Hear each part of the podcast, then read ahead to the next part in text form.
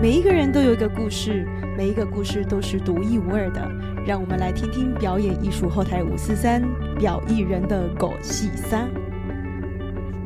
今天我们所请到的特别来宾呢，是一位名音乐总监张玉梅。张老师好，嗨，各位听众朋友们，大家好，舒文老师好。嗨，我们今天非常非常开心的遇到了玉梅哈，因为我们认识多久？那天我们才刚参加了蓝创作体的那个同学会，然后呢，突然发现，天呐，已经多少年过去了？十八年，对，还是十八年？十八年，嗯，对，时间真的过得好快哦，妈呀！玉梅老师呢，她其实活跃于两岸，包括上海、北京，跟多家音乐剧制作公司合作。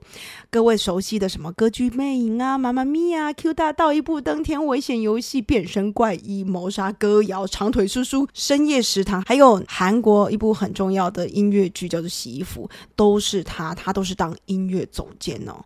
包括给我一个音乐剧指导，哎，台湾有个好莱坞，大家都听过吧？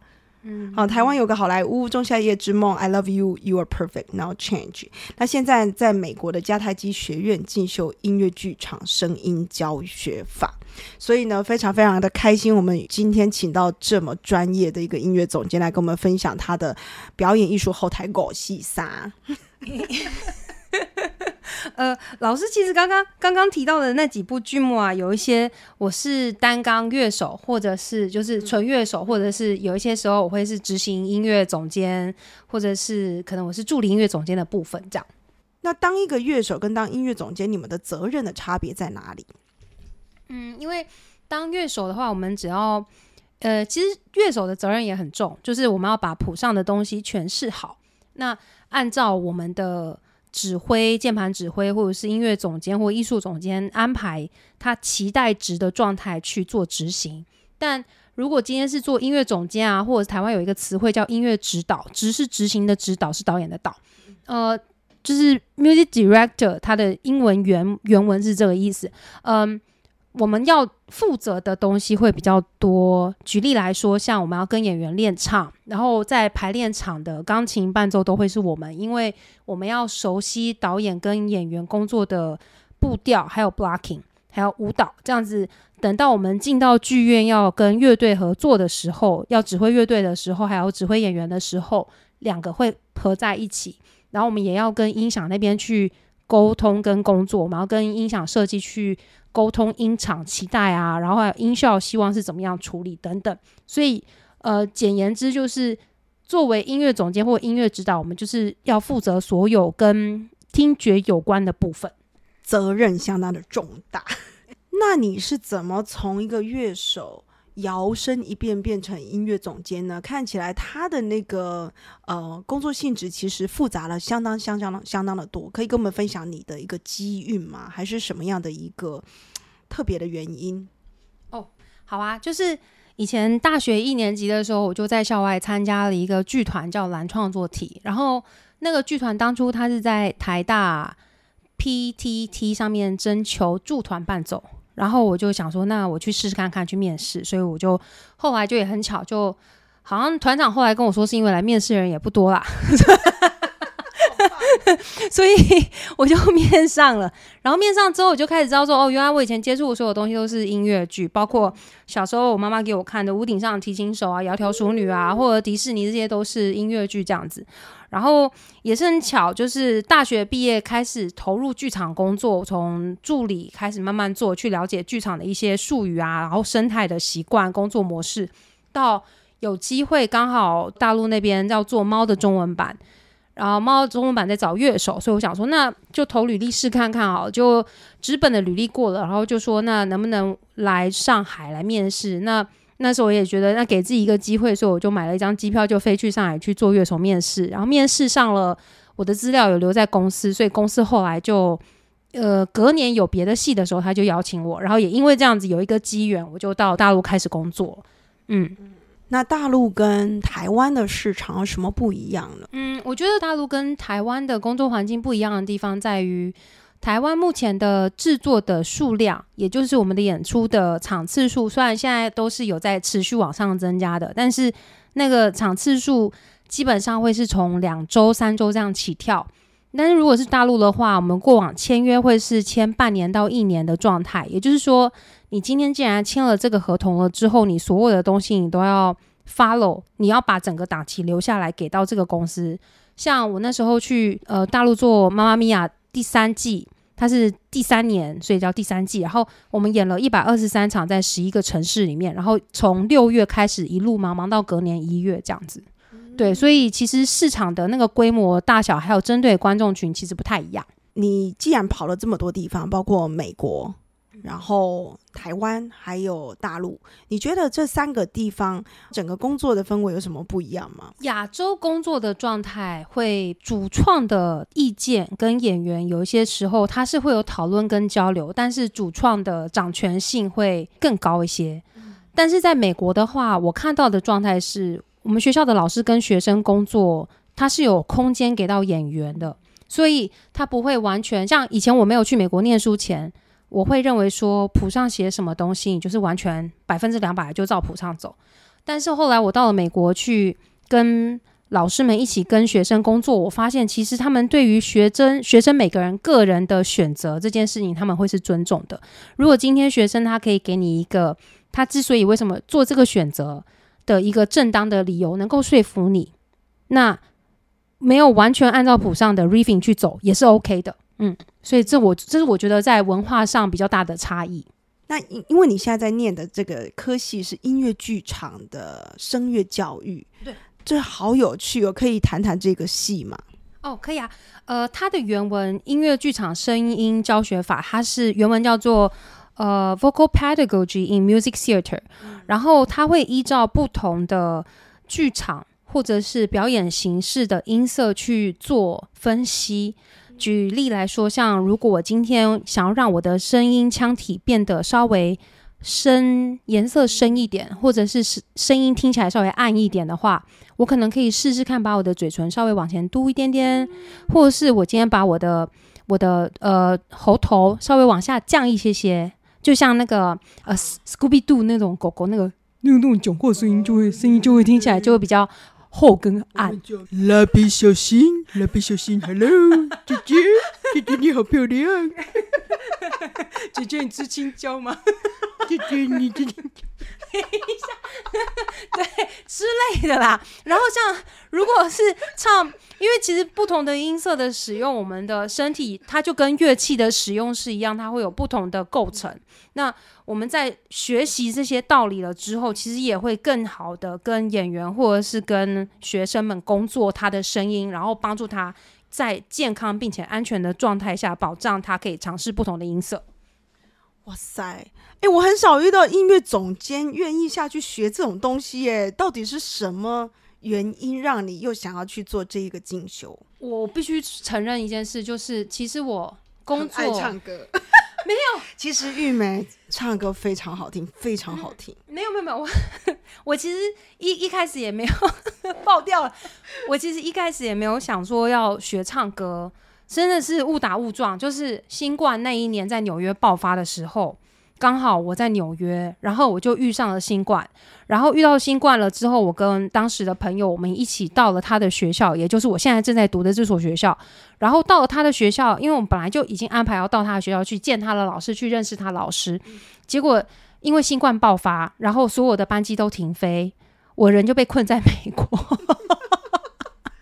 然后我就生病了，然后系主任对我们超级好，他是天使。他那个时候我生病，然后我们两个都生病。我们是就是早期的新冠是你会反复的发烧、退烧、发烧、退烧，然后吃不下东西。那个教授好到什么程度？他送药、送食物。开车这样大老远的从他家，然后去药店，然后去杂货店买这些东西，然后投食放到我们住的地方门口，然后让我们有东西吃，然后疗愈这样子。我被那边，呃，等到病好了之后，我就开始觉得说，哎，好像好像，反正我人都被 stuck 在这里，那我干脆跟老师上课好了。对，然后也因为跟老师上了几堂课之后，发现，哎，其实挺好玩的。嗯，太有趣了，这真的就是。我们讲上天的旨意。人被困在美国回不去我上飞机飞机都不让我上 他们怕我死在飞机上。所以那段故事应该也是蛮值得回忆的哈。说到这个，很多人都会说新冠之后会有一些什么后遗症啊，就包括肺部纤维化这件事情。那对你来讲，我觉得我没有听到任何这些东西啊。真的吗？你有没有任何的保养方法？其实其实新冠对我还是有影响的耶。真的吗？对啊，我每一次只要一感冒，我就会犯气喘。但是我们家其实是我爸爸那边是有气喘遗传史的，但我其实以前没有。然后是后来得了新冠之后，我只要一感冒我就犯气喘。嗯，对。那有什么保养方法？好像其实也没有，就是呃，不要因为说我生了病，然后我就不我就停止练习，然后我就停止去运动。其实反而就是因为生病了。然后在康复期的时候，要让你的喉喉咙呢，或者是声音的肌肉慢慢把它抓回来。其实反而是你要去刺激它，让它有点像是那种复健。嗯嗯嗯，那个东西还是很重要。嗯，我也这么觉得。因为我那时候就一直觉得我好像是靠练习，我真的是靠练习就把它声音弄回来。然后很多人都说什么新冠之后就不会唱了，我就觉得很奇怪。然后就我的就我的经验来讲。他们好像上一上课又会啦，嗯嗯嗯，好像还是核心，我觉得还是核心哎。有时候就是就是你可能心中那个恐惧，嗯，会让你觉得你没有办法做这件事情。但是有一些时候，稍微把自己往前推一些些，你反而会因为克服了恐惧，然后得到了更好的提升。嗯，据我所知，每次玉梅回来都是。因为某种原因，他很少回来度假，他几乎都是回来演出的。那请问这一次又是为了什么？这次是因为台中歌剧院就是活性界面，它有一个跟台中歌剧院的合作音乐剧，然后叫《Next to Normal》，我们把它翻成中文会称它为近乎正常。然后这出音乐剧在七月底的时候会在台中歌剧院上演，所以我就回来工作这样。非常好看，大家一定要去看。来，是谁演的啊这一次？哦，我们的演员有张雅涵，然后有易瑞，然后有沙宣，呃，有钟琪，然后还有呃，还有谁？哦，德仔，然后还从美国纽约特别请了一个呃，在百老汇工会演出的呃任职的一个演员，叫叫呃 Alice Alice Gap。gag，然后呃，还有另外我们还有两位代牌演员，一位是蓝子玲，一位是呃呃卡勒严卡勒严志祥。说到代牌演员这件事情，我觉得蛮值得跟观众朋友介绍，什么是代牌演员呢？嗯，代牌演员其实是一个在台湾目前这个音乐剧工作环境里面创造出来的一个词，因为。在美国的话，会有 swing，会有 understudy。那 swing 它代表的是，如果今天场上有任何一个演员在演出中或者是演出之前生病了，没有办法上场，那 swing 他就会去上台去递补那个空缺的位置，然后让 understudy 的演员上去补那个生病的演员的位置。所以在国外，understudy 跟 swing 它都是会上台的。但是在台湾的话呢，我们的代排演员是属于。在排练场，因为我们的演员常常会同时会有很多的制作在进行，所以如果今天这个演员缺了，但我们需要排这个片段，那我们就会需要代排演员去帮忙走他的调度以及唱他的旋律。这确实很有意思，因为我在美国好像还没有遇过这种就代排然后不会上台的。嗯嗯嗯，但他们其实，在台湾的音乐剧生态来说是很重要的。嗯，所以啊，因为台湾的音乐剧演员大家都。身兼很多职，我想应该是这样子吧。嗯嗯，对的对的对的。嗯嗯，说到台湾的音乐剧演员身兼很多职这件事情，跟美国有什么不一样，或者跟在大陆地区有什么不一样？嗯，台湾演员身兼多职，这个我觉得有些时候是因为我们是剧团导向，所以剧团导向也就是说，它不太像是制作公司在制作作品。每个人有他各自的戏的分配，那剧团导向会是一个人，他可能他除了身为演员，他也会需要做编舞，他也会需要写这个作品，他也需要作曲，然后可能今天他自己下去做导演之类的，所以就是这个是剧团导向的一个结果，我个人看法啦。那在中国大陆，因为它受到欧美的音乐制作、音乐剧制作公司的影响，所以他们会比较把它当做商品在操作，商业手法在操作。那它是一个制作公司底下会有好几部作品，那很像是在呃，就有点像是 CJ Company 韩国的 CJ Company，它底下有好几间不同的公司。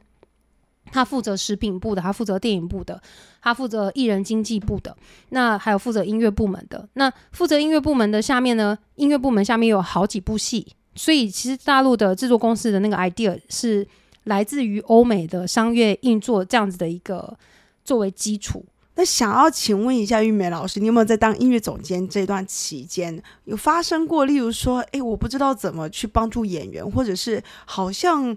剧团的里头的人不受控这样子的一个状态呢？你那你遇到这种挑战，你怎么解决？我有遇到过会演，就是以演员背景出身、戏剧背景出身，然后他本身不是唱歌训练被训练的演员，所以他出来的状况就会变成说，如果今天去提醒他说，其实你是可以用你的表演去包装你的唱，然后把我们先把。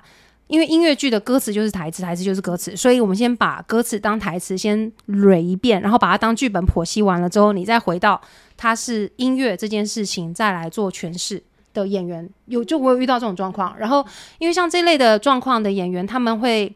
你只要改变了卡拉，你只要改改变了伴奏形式，像如果平常你跟他合伴奏，他你是用钢琴，然后突然你要进剧场了，然后你要放卡拉，对他们来说就会是很痛苦的，因为他们的听觉会大乱，他们会觉得说，哎，我现在听到的不是我以前听到的东西，因为他们会没有会会慌，对，所以这时候就是，呃，我自己的经验是，就是陪伴，嗯。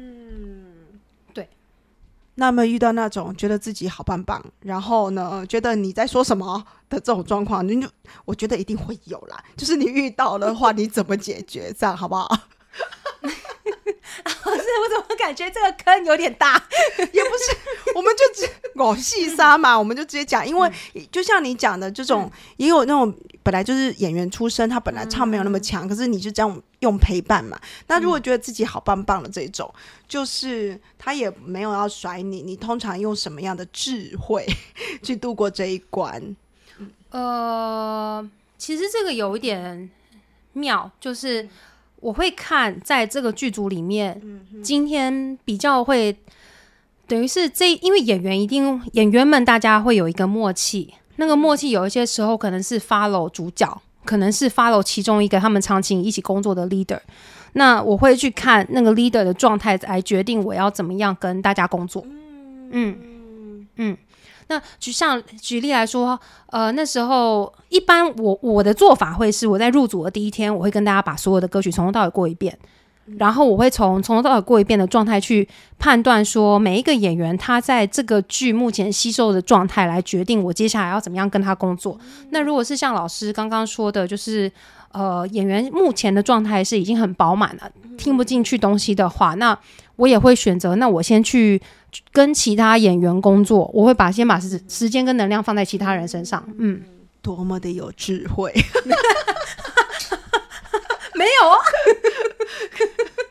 其实这是一种逃避责任的方法，没有，也不会啦。我我还是觉得剧场很有趣，它就是一个小社会，一个小的一个修炼场。嗯，我觉得跟人之间的相处需要一些技巧跟一些智慧。嗯，你同意吗？嗯，我同意。而且，呃，我也是在学了声音教学法之后，我有很深的感触，就是，呃，作为发言的人，作为主动要沟通的那一方，你需要选择一个对方能够听得懂的对方的语言的方式去跟对方沟通。如果今天我跟对方一直在不停的提到，呃，喉头、喉头、喉头，或者我一直跟他提舌头。但是对方他就不是理解用这种方式去理解声音的人，他会很难进入到跟你的对话当中。那为什么我们要学这个？为什么要装备这些武器？其实就是为了要让对方、让整个团队跟你工作起来是舒服的、是安全的。他可以信任，他可以在这个环境里面感觉到他可以做他自己的，可以发挥他艺术性。所以我们才学多一些武器。那我们问一个很俗气的问题。嗯玉梅老师，你以后的打算呢？就是你毕业之后，你的打算是什么？因为我们看你的整个履历啊，看起来就是超漂亮的，我们就一直想说你应该一直都知道你接下来要干嘛。那你是属于接下来知道要干嘛而去干嘛的人，还是 I just don't know，然后我就 yes and whatever，是哪一种呢？我以前会觉得我要为我的未来人生做很多的规划，那所谓的规划是。我要达到某一个阶级，或者是我要达到某一个职位跟权位，但后来因为我因为新冠发生，然后大陆那边的的制作暂时停下来，然后我又去美国念书。我后来在美国见识到很多很多的人，他是属于他跟他自己的生活，跟他自己做朋友，也就是说，他把他的生活先过好。那至于他的人生怎么规划或什么，他们其实会把。他们的生活品质放在第一位，所以他不太会说哦，因为我为了要做这件事情，我牺牲我的生活，牺牲爱我的人，跟牺牲我的家人。他会说我那我们跟我的身边这些很重要的人，还有对我生命很重要的人，我们来做一个沟通跟商量，然后一起去找一个适合我们或者适合他自己的一个出路。所以我对于未来目前以前的我会说我有规划，但我现在会说。我觉得现在一切自有安排。嗯，我认为生命中要有目标，那个目标会是快乐、健康，还有怎么样不会伤害到别人。这个是生命中的目标，对我来说。那至于其他的，可能像成就、社会定义的所谓的成就，或者是所谓的位置，这个对我来说，它有一些时候你太去要，太想去抓。别人反而不会有这个机会，又或者是老天爷他就是觉得这个东西不是适合你的，只是目前上帝他认为你你你看不到，但上帝看得到，所以他就会不给你，然后你就会很痛苦，然后痛苦完了之后发现哦，可能隔了几年你会发现哦，原来这个真的不是我要的。我相信各位听到刚刚玉梅老师这样子讲，一定有很深很深的感触啊！就算你现在没有感触，你觉得那个目标很重要，我还是要去征求一个位置，It's OK 也没有关系，因为老实说，人家玉梅老师也是因为得到了某种位置，所以愿意放下。我觉得是缘分呢，隐隐约约的感觉，真的一切都是安排好，所以安排好就是。呃，我的我几几乎啦，我遇到的制作都是可能我十月一号结束，我十月二号就进组。我们这样讲哈，不是什么安排好，而是因为你把每一件事情都认真的做好了。因为其实我在那边也常常去看你的戏嘛，我觉得是因为每你每一次都把它很认真的做好，然后你那种认真的工作态度，后来就让大家都。很想去把你邀过来，所以才会有第一个工作，就有第二个、第三个、第四个，嗯，所以我就觉得应该是把每一步都走好吧，嗯嗯，要走在那个当下，而不是说我走在当下的时候，我想着啊，完蛋，我下一步要干嘛？因为你当你在想着你下一步要干嘛的时候，其实你有一些时候你的当下不会那么活在那个当下，不会处理当下，那当下会遇到很多很多各式各样的状况，特别像我们做现场演出啊。可能今天我们的乐乐器突然有一个乐乐器没有声音了，那你要怎么去解？那那个乐器又要弹很多演员进歌的那些旋律，或者是他就就全整个乐队就只有他一个乐器要弹，跟着演员一起弹奏。那那个乐器没有，那作为现场的乐队的人，你要怎么去救场？那如果你没有活在当下，你你会当下就是宕机，想说啊，那我要怎么办？嗯，那你都怎么救场？就你刚刚讲的那种状况，呃。呃，如果今天我是音乐总监，然后我前面有一台钢琴的话，基本上我在排练乐队的时候，我就已经把每一个乐器它各自负责的声部都记住，所以遇到这种状况，就是我会用钢琴去救。懂了，所以其实还是要很认真、很细心，要要注意，要打开你的五感，就是打开你的听觉、视觉，跟你身边的人的所有的往来。嗯。真的，其实还是活在当下啦。然后我觉得还是保持着一个热忱，然后我想要去解决问题，而不是去扩大问题。像有一些人遇到事情，他会开始责怪别人。那玉梅老师不是这种，他是马上解决，没有时间抱怨，紧哦，赶快哦，对不对？我我我我我会，我与其责怪别人，我我反而会比较责怪我自己。以前年轻的时候，我现在也没有，我现在也没有年纪多大，但是就是会现在会觉得说啊，我我与其花我的时间去处理我的我的情绪，我的自责，还不如我立刻当下去解决事情。因为我之前在大陆工作，就有遇过乐手，然后因为我是有点像是空降。他们乐队先提前排练，然后我人在纽约在进修，然后他们把他们 rehearsal 的东西都给我听了一遍之后，我就说这个不行，那个不行，不行，不行。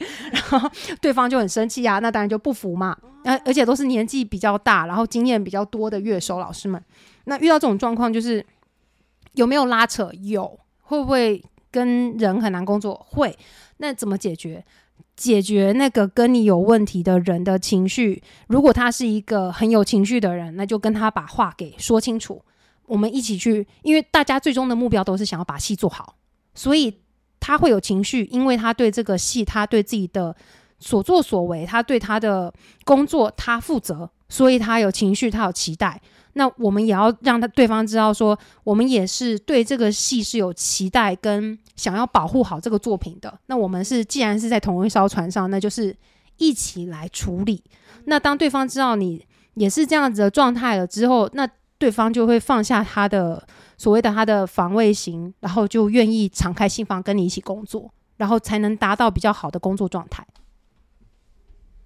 这好珍贵的经验谈哦。老实说，我的生存之道是什么都说很好，我们试试看。然后那个我们试试看，后面就是我要什么东西。然后，但是我都第一个先讲很好哦，哎，这样很聪明哎，这样真的很聪明，因为你先说很好了之后，对方会觉得自己是被认同的。然后你没有说。你没有说呃很好，但我们可不可以怎么样？你没有加一个蛋，你是说我们来试试看什么什么？我们先试试看好不好？对，就是比较正面？不过老实说，因为你刚刚讲到美国的生态，其实我这个是从美国那里学的。嗯嗯嗯，因为你你会发现老师都是这样，Good，let's try，巴拉，Good，let's try，巴拉巴拉巴拉。然后 director 就讲，Good，let's try，巴拉巴拉。甚至我以前曾经看过我一个很佩服的一个导演，他其实看那个他觉得。我有一次邀请他来上工作坊，然后他就看到一个演的很傻眼的，嗯，然后我知道他对于这种菜鸟他真的没有办法，但是他就真的这样，你我你就真的看到他在那发呆，嗯，然后在想我该怎么办，他的眼睛就是出现我该怎么办，但是他讲，你知道他一片一片 silence 之后还讲 good，let's。Do something. Let's try. blah blah. 但是美国真的是这样子的。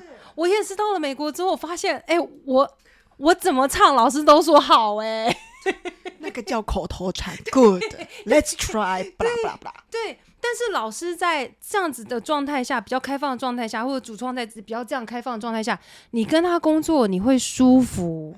你不会觉得你被攻击，你会觉得你的努力还是有被认可的。但是老师想要跟你尝试一些别的东西，我们一起去寻找别的可能性。嗯，其实我要老实讲。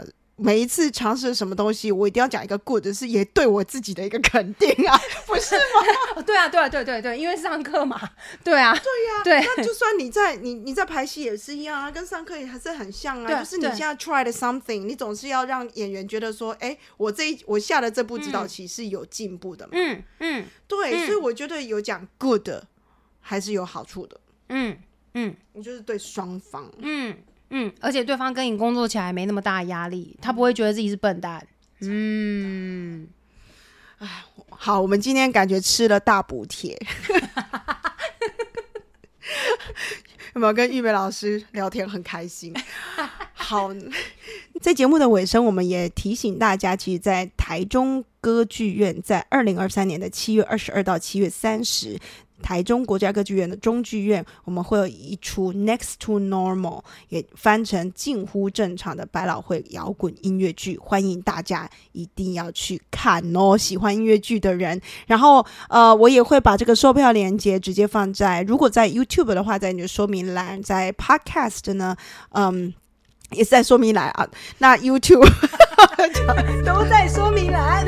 是的，如果在 YouTube 的话，你就直接扫 QR code 就可以了。好的，那我们今天就非常谢谢玉梅老师的专访，谢谢，也谢谢舒文老师邀请，然后也谢谢各位听众朋友们。我们就下次见喽！表演艺术后台五十三，拜拜。拜拜。